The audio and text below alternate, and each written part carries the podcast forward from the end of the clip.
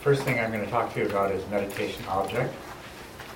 And what I'd like you to do right now is just observe the sensations of the air moving in and out of your nostrils. If you haven't done this before, then you'll find this a very interesting thing to do. now, I, I prefer the breath as a meditation object. Actually, no, I don't. The breath is a terrible meditation object. the sensations of the breath are a fabulous meditation object. The sensations of the breath. Uh, they were what the, the Buddha used. I mentioned a sutra, it's called the Anapanasati Sutra, the mindfulness of the in and the out breath. And in the other sutras where he speaks of meditation, mindfully he breathes in, mindfully he breathes out, he breathes in a long breath, he knows he breathes in a long breath, and so on and so forth. And this is probably the most widely used meditation object in the world, and there are very good reasons for it. And I described some of them in that handout. But uh, it doesn't mean that you can't do this practice using, using other meditation object. Meditation object, after all, is just something to anchor your attention to. But uh, this is a ocean community, so as you realize, some things make better anchors than others. the breath makes much, much better anchor than almost anything else you can come up with, and it's always there. Anyway, I would like you to acquaint yourself with the sensations that are produced as you breathe naturally by the air passing over the skin in the vicinity of the nostrils. And where you feel it most clearly will vary from one person to another. Maybe your upper lip, maybe the skin around the opening of the nostrils, it may be somewhere inside your nose and the nasal passages. Your job is just to find where those sensations are most clearly discerned. and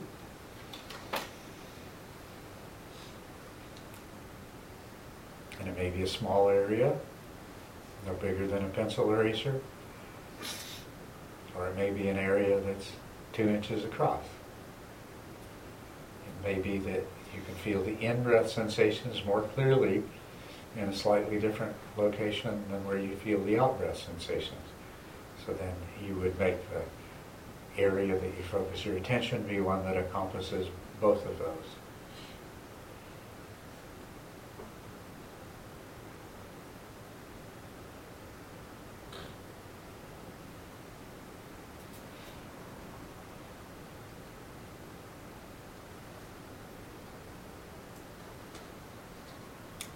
Everybody found the anapanasati spot? the anapana spot? the sensations occurring there as you breathe naturally will be your meditation object to anchor your attention on. Is there anybody that's having difficulty finding that place? I don't feel it anywhere. Okay. on the out, not on the surface. How about not on the uh, surface? Uh, do you feel it internally, in, in, inside your nose? Just the movement. Okay. Uh, try the, the abdomen. If you, can you feel the rising and falling of your abdomen yeah. as you breathe? Okay, you use that as your anapana spot. Okay. Now remember, it's the sensations. Breath, air, nose, in, out, all these other things are fantasies made up by your mind. They may seem real, but the only thing that's real are those sensations. So that's what you want to pay attention to. Don't follow the breath out of your body, and don't follow the breath into your body, because that's more imagination. Just notice what's actually there.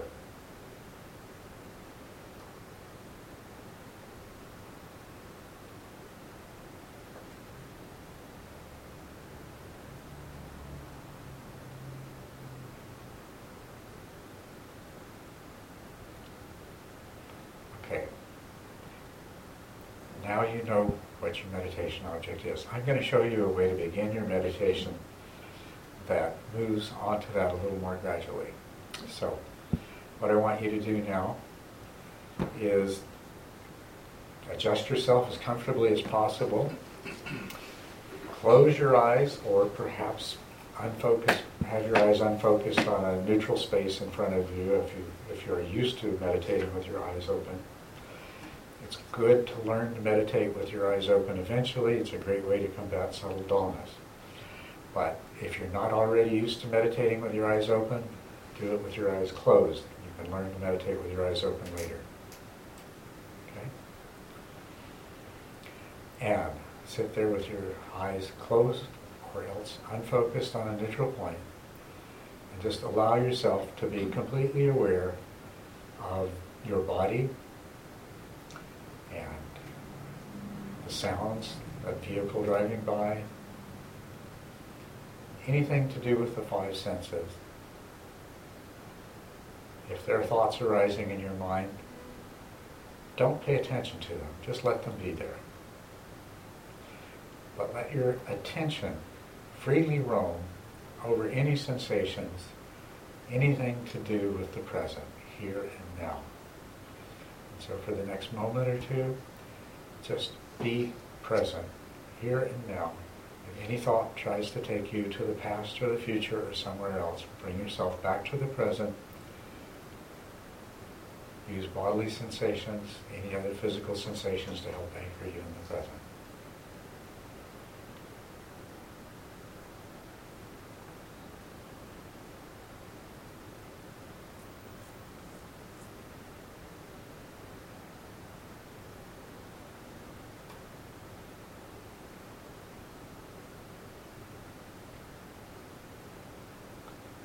This is the only limitation on the movement of your attention for the moment.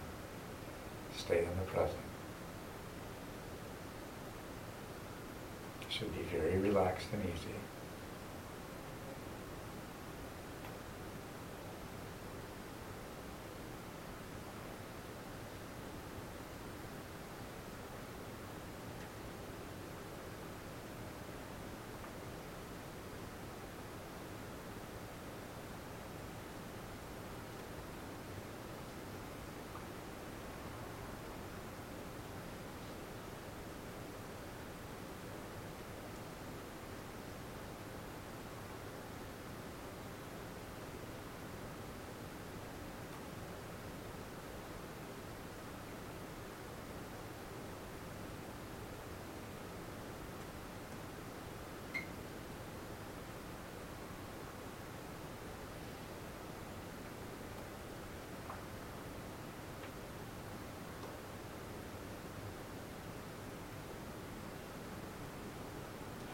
Now for the next step, confine the movements of your attention to sensations on or in your body.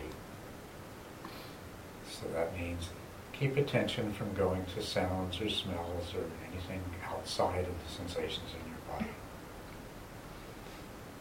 Let your attention move freely there. If you find any tension anywhere, let it go. Make any final adjustments to your posture to be completely comfortable, go ahead and do it now.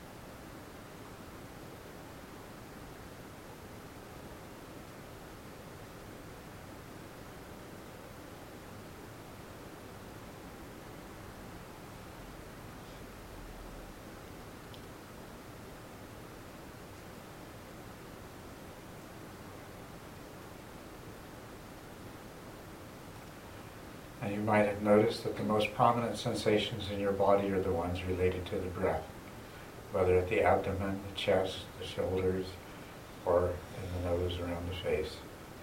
So confine your attention to those breath-related sensations. Explore any and all of them with your attention. But keep the attention confined to breath-related sensations.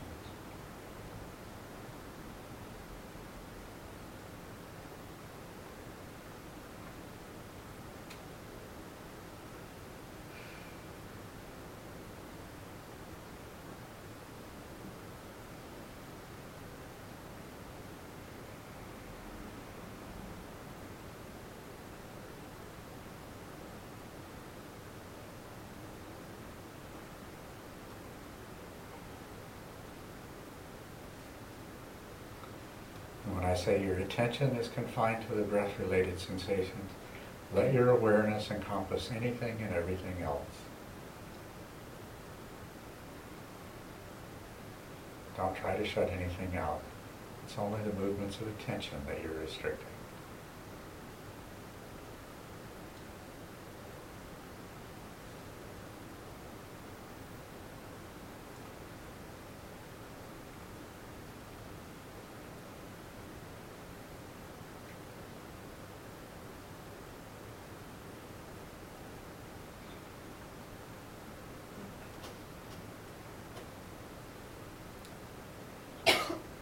And now, confine your attention to the sensations of the breath at the anapana spot, the vicinity of the nostrils.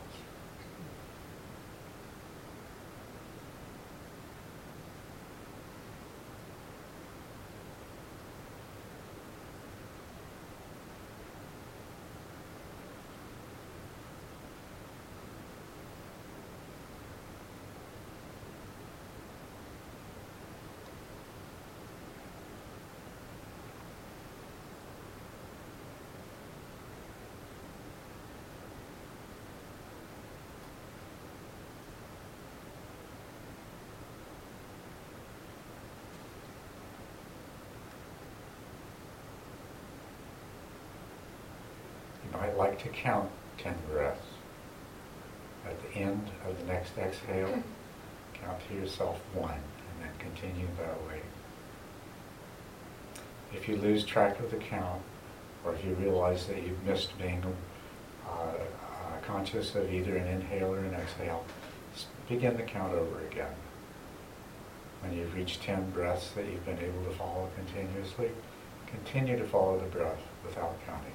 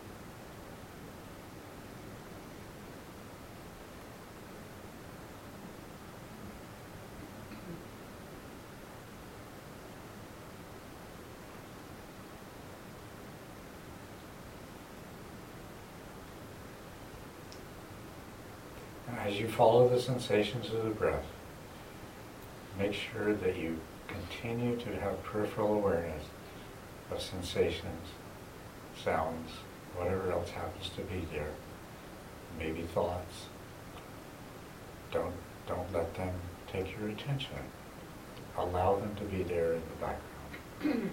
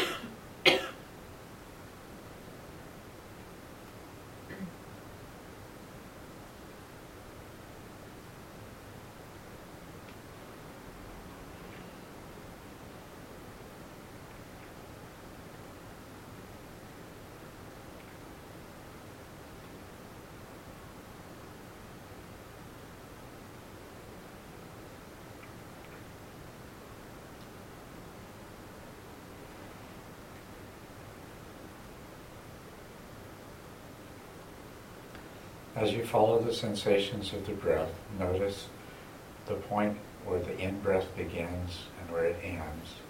And notice that there's a pause before the out-breath begins. Notice the point where the out-breath ends. And you'll see there's another pause before the next in-breath.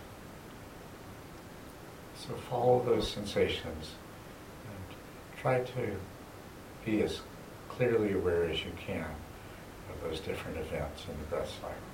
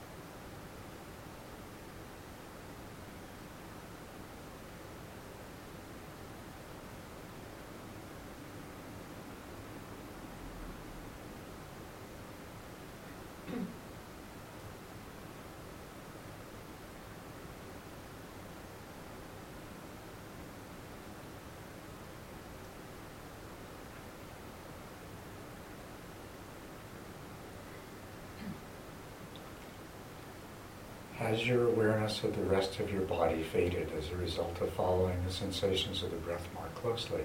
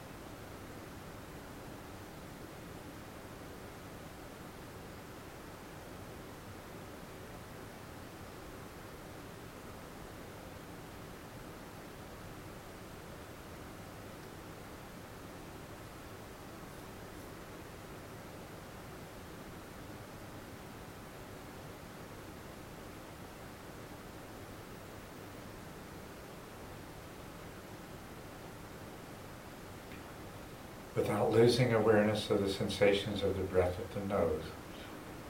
Expand your awareness of the body. Become very aware of the body sensations. But don't lose the awareness of the breath.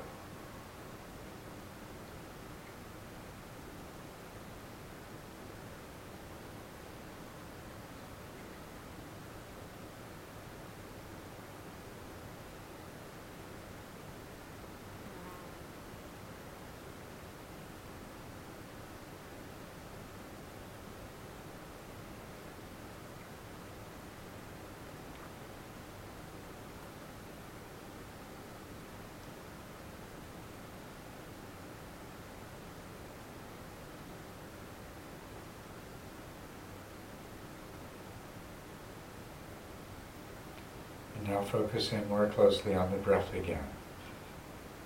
Searching for the beginnings and the endings and the pauses. Observe what happens to the awareness of your body.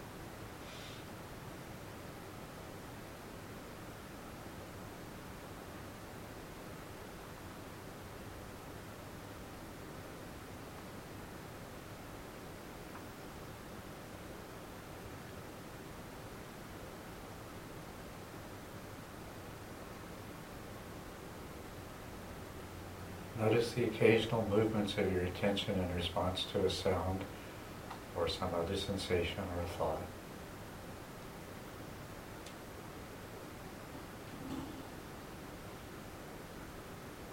Just observe that behavior of mind.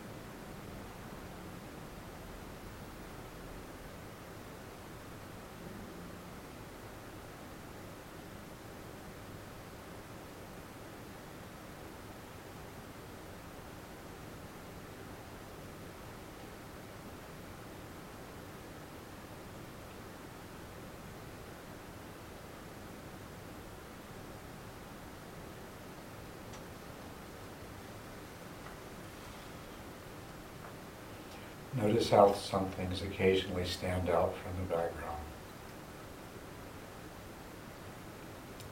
And how your attention is inclined to move towards them when they do.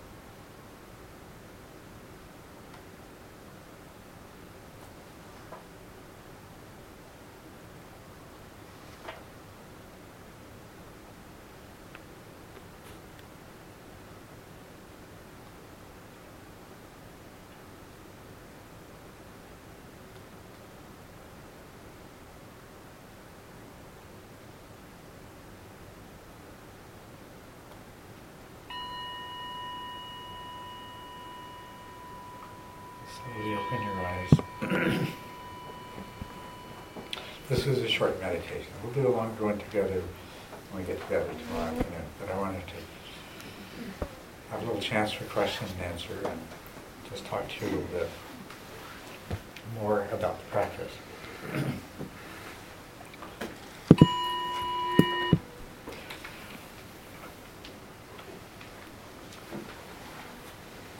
Does anybody have any comments about that brief experience? Yes? Um, I understand what you're, uh, when you were switching the focus from sort of uh, being aware of what's going on with external things, whether it's your body sensation or noises, and then kind of switching that to a smaller focus of the Anapana area. I think some days um, it's maybe easier to ignore those, even when you're in the small focus, than other days. And Yes. maybe today's a day where the knee's paining or you've got something going on with your hip and you can't seem to let it go. Mhm. Even when you're switching back and forth, the toggling is a technique I haven't tried, but I, I, I really like that. Mhm. Um, do you, are there other techniques to, Yes. There's, there's a lot of other techniques. First of all, the first thing that we did is a way to just gradually bring your focus in.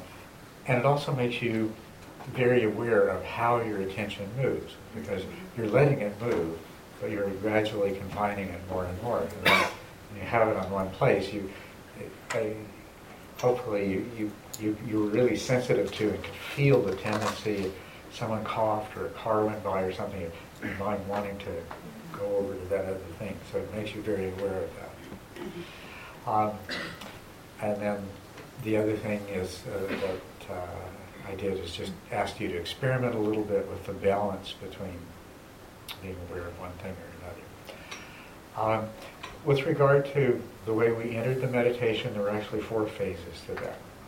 You're aware of everything that's in the present. That's the first one. Let your attention go where. Second, you're aware of anything in the body.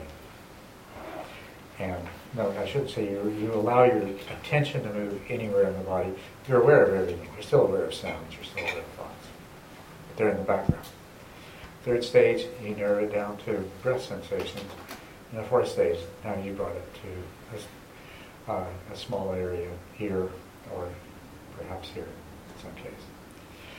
Now that process, depending on how agitated your mind is, um, you might, you might, it might take a longer time or a shorter time. So you might sit down to meditate and uh, you might spend most of your whole meditation period before you finally get focused on the breath. That doesn't matter, it's fine. It's just, it's a way of doing this, it's a gentle way of doing this that um, as it, the more experience you have meditating, you're going to naturally go through this much more quickly. It'll be a very easy transition. But it gives you that latitude and you can adapt from one day to the next to what your needs are. And also you can go back. If you, you've brought your focused attention on your nose and then you find that there's some agitation and restlessness arising, then you can expand it to any breath sensation in the body. Or if you need to, to any bodily sensation. Just let your attention roam through the bodily sensation till your mind starts to get calmed down a little bit, and then you can bring your focus back. So you can, that's a technique that you can use that way. Yes? I enjoyed the calmness of it, but in my case, I felt the whole cranial thing, the whole nasal passage, and that was very soothing. Mm-hmm. It, it was it was like a very relaxing thing. Yeah. Yes.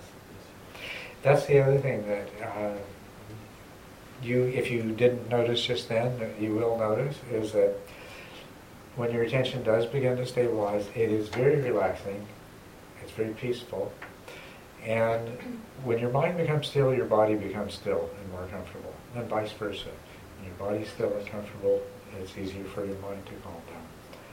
It's very important to discover the best meditation posture to sit in. Sitting still is uncomfortable.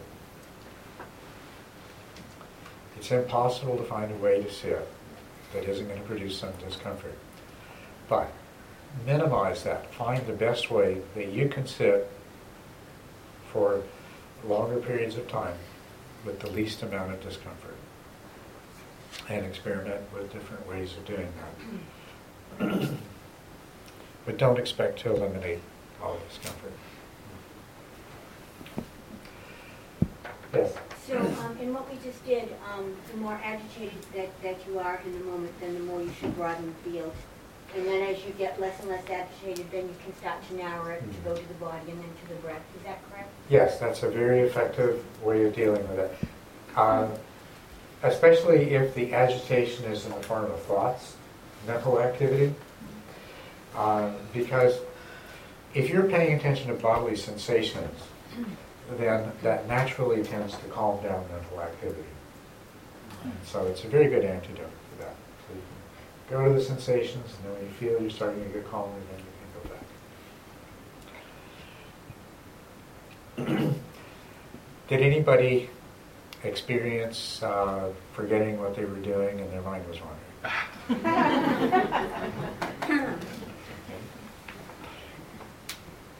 Uh, let me just talk to you about this. As you noticed, you're focusing your breath, or you're focusing your attention on the sensations of the breath at the nose. You're aware of many things in your peripheral awareness. Some of those things tend to stand out a bit, right? The things that are in the background but are standing out from the background, we call those subtle distractions. They're distractions because they're not, you know, they're trying to take your attention away from the meditation object. That's why we call them distractions. But so long as they remain in the background, just tempting the attention to move, we call them subtle distractions. Some of you may have had the experience that one of those subtle distractions displaced the awareness of the breath as the focus of attention. So now the breath was in the background and something else was the focus. As a matter of fact, that might have happened when I suggested to you to continue to be aware of the breath at the nose, but to shift the attention to the whole body. You might have found that the focus of your attention was body sensations and the breath was in the background. Okay. Anytime a distraction comes up and becomes strong enough that it displaces the meditation object from the focus of attention, so that the meditation object is still there, you're still aware of it, but it's now in the background. Then we call it a gross distraction. So there's a tendency for subtle distractions to become gross distractions. Now, when you have a gross distraction, when you're paying attention to a thought or a pain in your knee and the breath is now in the background, the longer you stay on it, and some distractions are more potent than others, so this can happen much more quickly with some than others.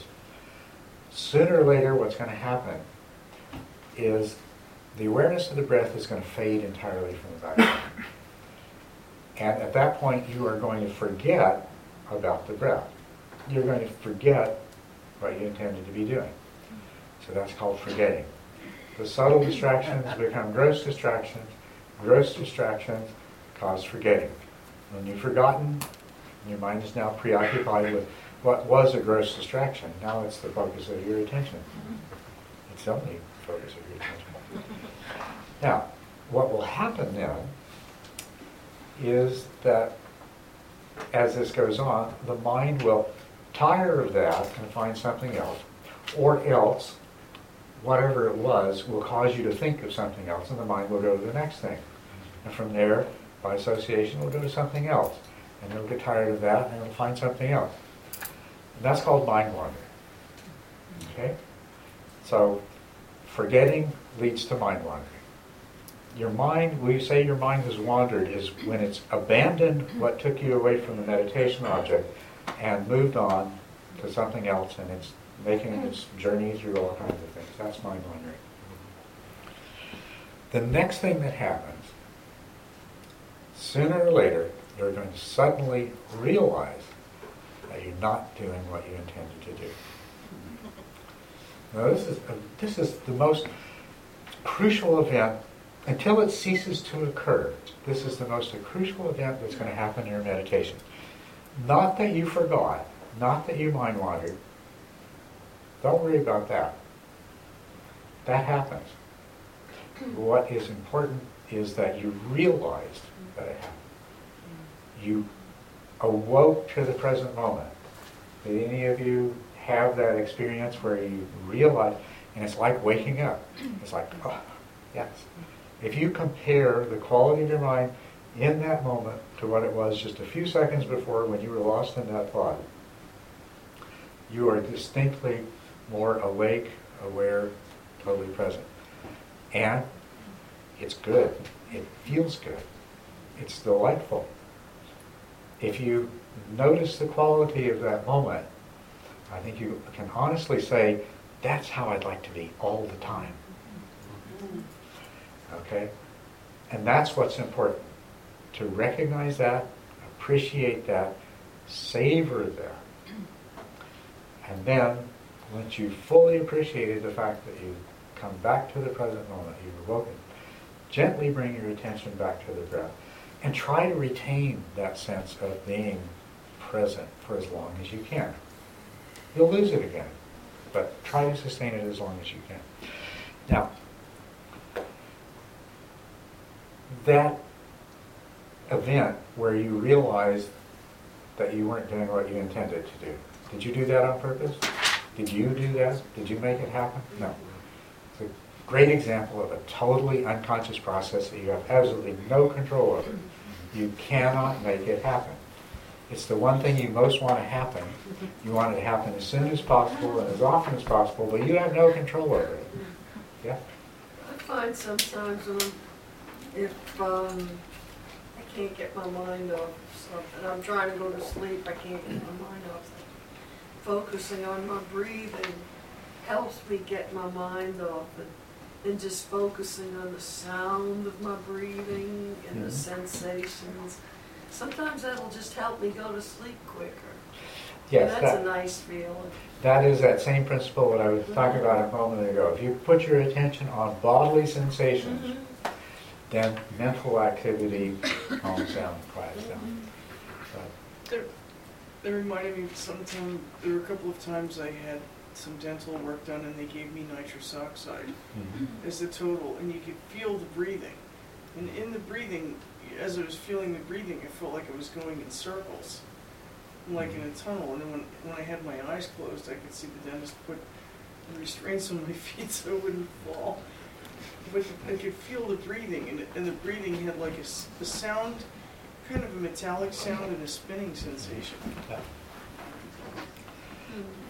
That's interesting. I'm not sure what it, I'm not sure if you were trying to make a point or, or something. It was just kind of an interesting. No, just an interesting observation. Well, thank you. Let me go back to what I was saying. I was, I was getting to something here. I'm sorry. That this event of realizing that you weren't doing what you intended is something that's not under your conscious control. That is something you can influence. I said that what you're going to do is you're going to use your conscious mind to train your unconscious mind. That's an unconscious mechanism. And you're going to train it through positive reinforcement. When it happens, you're going to notice, you're going to appreciate, you're going to enjoy, you're going to congratulate yourself, pat yourself on it, whatever it takes to positively reinforce that. And the more often you do that, then that is going to start happening more often. Your periods of mind wandering will become shorter. Eventually, your mind, you won't have mind wandering. You'll have forgetting, but your mind won't wander. You, it will happen that you realize this before your mind has gone on to the next topic and the next one and the next one. So this is, this is how you're going to succeed in training your mind, is by positively reinforcing this good, desirable thing that's happened. And it will respond very strongly. The worst thing that you can do is when you realize that your mind's been wandering and say, ah, not again. because that's negative reinforcement. And the forgetting happened a long time ago. What just happened was the good thing. And if you if you have a negative reaction, you're doing exactly the wrong thing. You're negatively reinforcing the positive event. Not to mention the fact that uh, the, the events that cause the forgetting and the mind wandering are completely normal, very well established mechanisms of your mind that serve a very important function in your daily life.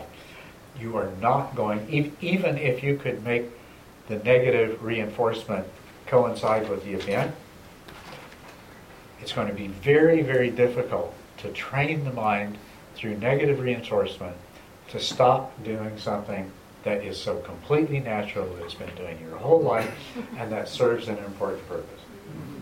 So there is no place in this process for feeling bad about the fact that something completely natural has happened. So practice letting go of all of those kinds of feelings. Focus on the good event that happened. Reinforce that positively so it's going to happen uh, more readily in the future. Yes? Master Yates, I'm, I'm sure that you probably have already gone over this, but if you could indulge me. Um, there are times in my meditation where I feel as if I've, s- I cease breathing. Now, is that the same thing as this forgetting? No, totally different. Forgetting is forgetting what you're doing. Forgetting is where you've lost the breath because your mind has wound on to something else. What you're talking about, especially as your concentration becomes deeper, you become more focused, your breathing will become very shallow. And sometimes it can become so shallow that it's difficult to continue to follow the breath. Now, as you go along, if you practice properly, your perceptual acuity gets greater and greater and greater. It will become so strong that even when your breath is barely perceptible, the sensations are so intense, you almost can't stand them. But between between now and when that happens, there will be periods where your breath becomes very shallow. You don't have sufficient perceptual acuity to still detect them. So, the best thing to do, the best way to approach this, usually there is still there's there's still some sensation that you can pick up. It may be only the beginning of the in-breath. If what you do is you're aware of the beginning of the in-breath and you continue to search for the remaining sensations of the rest of the breath cycle until the beginning of the next in-breath makes itself apparent. You're going to have a fantastic meditation. That's going to really engage the mind because it's not as easy as it was before. And so you're going to be more fully engaged and you're going to stay with it more easily. And it's going to have the effect of sharpening up your awareness.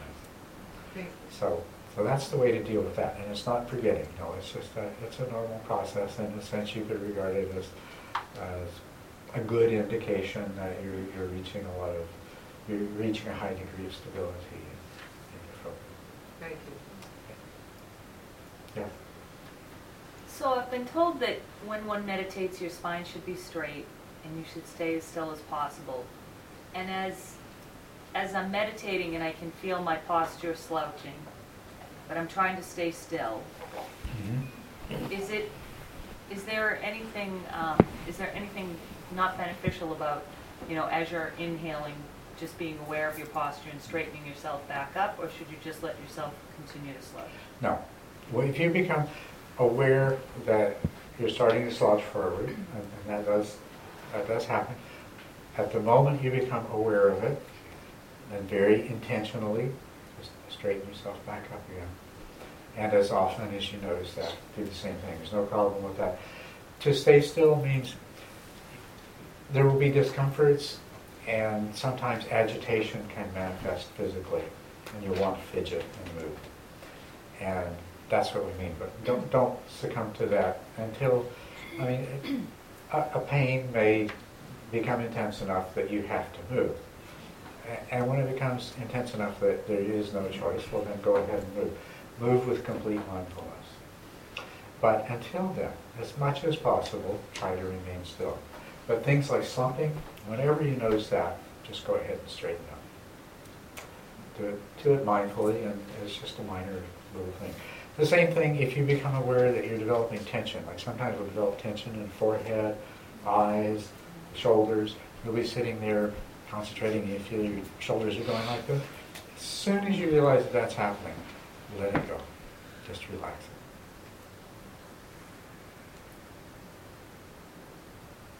Yes. I notice a lot of temperature fluctuation when I'm meditating. I, I often can get really very cold or more usually pretty hot. Mhm. That?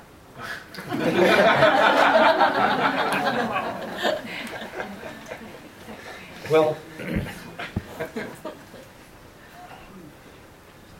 could be, it could be all kinds of things, but what will happen as a part of meditation at a more advanced stage is you may have feelings of, of chills, heat, prickly sensations, and things like that. And they're actually precursors of the arising of meditative joy.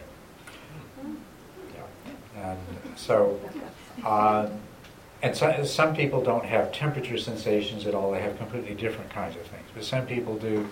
You know, they'll they'll, they'll feel like there's an icy breeze blowing or blowing, you know, blowing down their neck or something like that. So I don't know if that's the sort of thing that you're talking about. Uh, if it is, just let those things be and just keep on practicing. Because if that's what it is, uh, there's going to be other strange sensations and they're going to become more intense and eventually they're going to lead, lead to some very interesting and enjoyable experiences. Um, but the best way to bring that about is just to keep practicing as you were and, and disregard them. Other than that, it could be that in your sitting you become more sensitive to the fluctuations of the temperature that are normally there. And I would say just you want to choose uh, a place to do your regular practice, maybe that's not too close to uh, heating or air conditioning vent, or you might want to use a, a, a silk or light wool meditation shawl, which will tend to really moderate both both extremes of temperature. Okay. Yes. Sometimes, um, when I, when my mind is drifting from my object of meditation, it can go to, to some places that, um, give some really wonderful insights. Yes. And, Um, uh, Yes. and then I find myself saying, well, that's not what you're supposed to be meditating about. So, but at the same time, it can feel, at, afterwards, when I come out of the meditation, well, there's some benefit from that. Yes. Um, That's what I was talking about earlier. In the fourth stage, you, it, it can become a trap. You'll have these great insights. And if you succumb to them, and if you go ahead and entertain this, uh, then when you sort of finish with it, you'll have this feeling like you want more, and your mind will go looking for something else. And it'll find something else. And if you do that once, then the next day, your mind will do the same thing, and the next day, until your meditations deteriorate into uh, this kind of uh, analytical, insight-seeking activity. What's really interesting, if you notice the content of that, is in the beginning, they were really wonderful, valuable, useful insights. But as you go along, they come to be the most trivial, trite, meaningless junk. so, the thing to do with that is when something comes up that seems really good and really brilliant, then make a careful note of it and put it in your mental pocket. Say, okay, I'm going to come back to that later. It was really worth paying attention to. It, it'll still be there later. Okay? But it is, it is the meditation practice that's giving you the clarity that allows these kinds of insights to come. And that's what you want to continue doing because you can, you can entertain those insights. There's a lot of other opportunities. As a matter of fact, if, if it happens very often and they're a very useful thing, what I would suggest is that you set aside a separate period of time for doing analytical meditations. You sit down, do the breath meditation until your mind gets calm and clear, and then intentionally bring that up and think about it. But it is a completely separate practice, so you don't mix the two.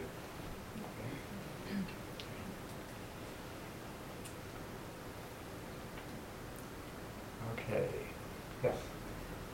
I just, um, I ha- wasn't familiar with the differentiation of the focus of attention and the peripheral attention. I, I never, I guess, heard it said exactly that way. I found that really helpful, and one thing you said seemed completely, um, unusual, which was to even, if you're focusing on the sensations of the breath, to even consider thoughts as part of the peripheral attention. Because it seems like thoughts are so central to just like thoughts are where it's at, you know, so thoughts are, so it, it was really sort of interesting to be, um, I don't know if you can say more about that, but just, Yes, it, that is a, it's a very, it's a very important thing. I think you'll find an extremely useful tool. This, this way of thinking between attention and peripheral awareness. And one thing I'll point out to you, if you can sustain peripheral awareness, you won't, you won't fall asleep so easily, and you won't be distracted so easily. It, uh, as far as the latter, it may seem contradictory. If I allow myself to be aware of these other things in the background, you mean I'm not going to get distracted and forget what I'm doing as easily? But it actually is true. Yeah, it actually is true. What will happen instead is that because of that increased peripheral awareness, if something does start to come in and displace the meditation object, you'll be aware of it much more quickly. As far as thoughts go, when you sit down to meditate, the two major sources of distractions are physical sensations and thoughts, because you usually pick a place that's relatively quiet. So whatever sounds are there, are there will be familiar things like the occasional car going by or a dog barking in the distance or something. You know, and, and your eyes are either closed or unfocused, and, and you're not, unless you're meditating next to a kitchen, you're not smelling anything. The two sources of uh, distractions that you have are mental objects that are coming from the thinking, feeling, discriminating mind, and sensations, bodily sensations that are coming from the somatosensory mind.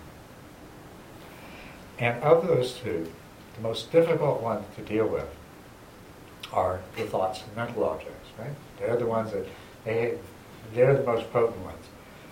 They're the ones that can be attractive and tempt you to attend to them. Or they're the, also the ones that can sneak in and just take over the focus of your attention. So, learning to be aware of them is really important.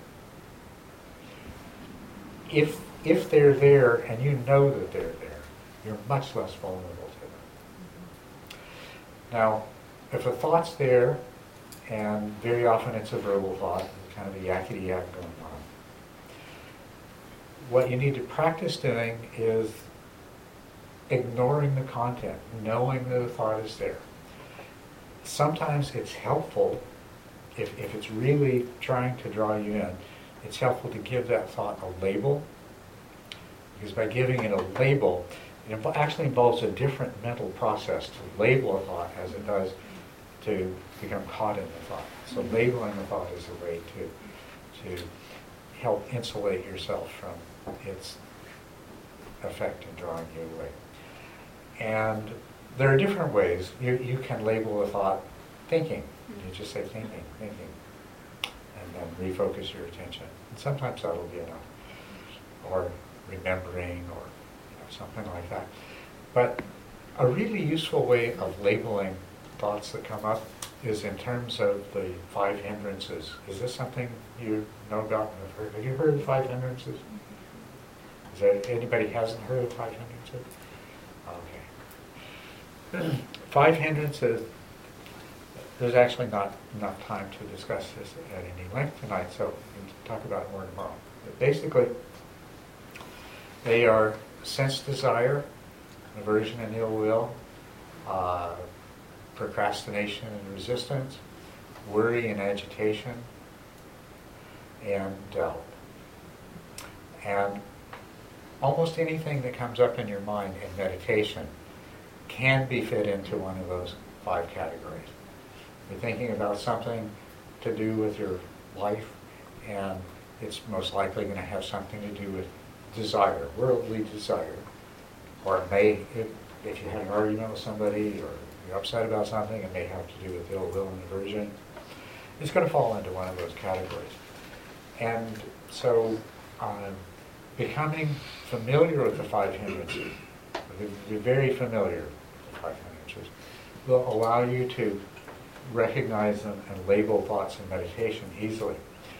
But even more beneficial than that is these are the same five hindrances that are getting in the way of all kinds of things in your daily life. And you'll start to be aware when they're there and they're getting in the way. So That's nice. that's a big help. But we can talk more about those when we have more time. I know that you probably all have places to go and have things to do tonight. Are there, are there any last questions? And uh, I I don't want to leave anybody, yes? Yeah, I have a question uh, related to what you spoke about before we meditated, is that all right? Yeah. Um, you, you, you spoke about the Buddha saying, you know, to get roads to enlightenment are going, um, uh, shamatha, vipassana, vipassana, shamatha, and then kind of the yoke. Mhm. So when you talk about vipassana, shamatha, thinking that vipassana is getting, you know, some experiential insight and wisdom, how does one get there? How is it possible without shamatha? How is it possible to get there without having a quieter, calmer mind?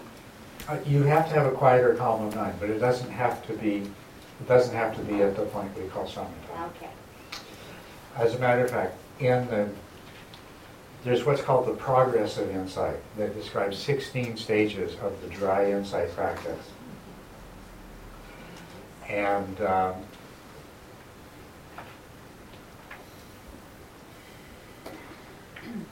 the true beginning of insight is said to be at a stage called the arising and passing away. That's where you have enough concentration that you can be aware of the individual arising and passing away of things.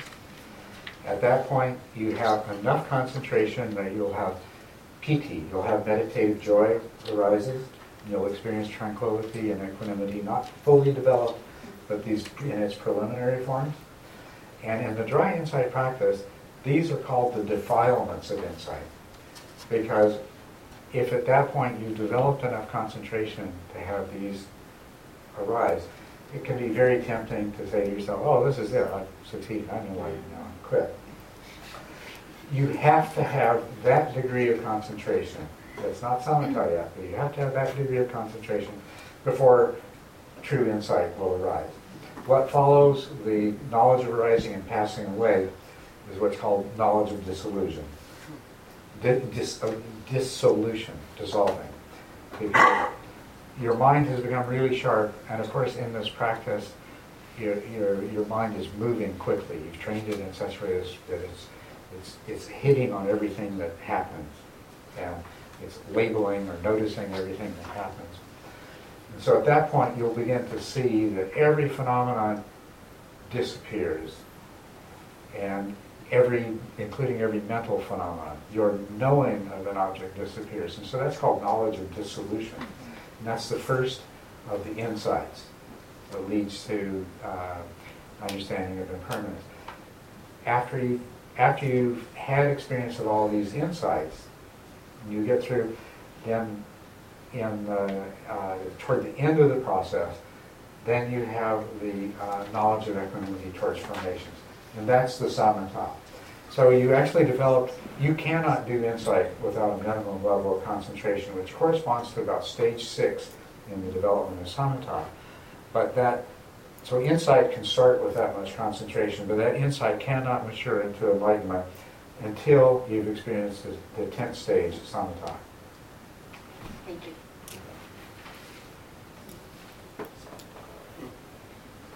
Yes. Just as a small practical, um, some of the folks here have started studying Sanskrit.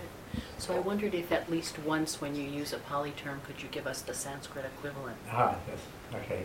As, to, as, yes, best that I can remember. Yeah.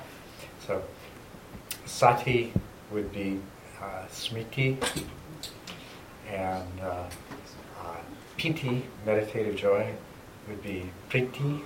Samadhi is the same in both. Samatha is shamatha, vipassana is vipashyana. Mm-hmm. So, did I mention any others? There were two that I don't remember. I'll go back and listen to Okay. those tomorrow. The words for re- remembering, maybe? Oh, that was Smriti.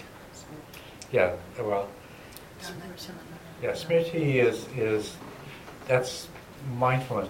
That, actually, this is something, uh, this is one of those odd situations where the words have taken on different meanings in the two different languages. Um, because if you, if you look at the Sanskrit-based literature, they'll refer to Smriti as remembering. And in Pali, that's not what it means. It means mindful awareness.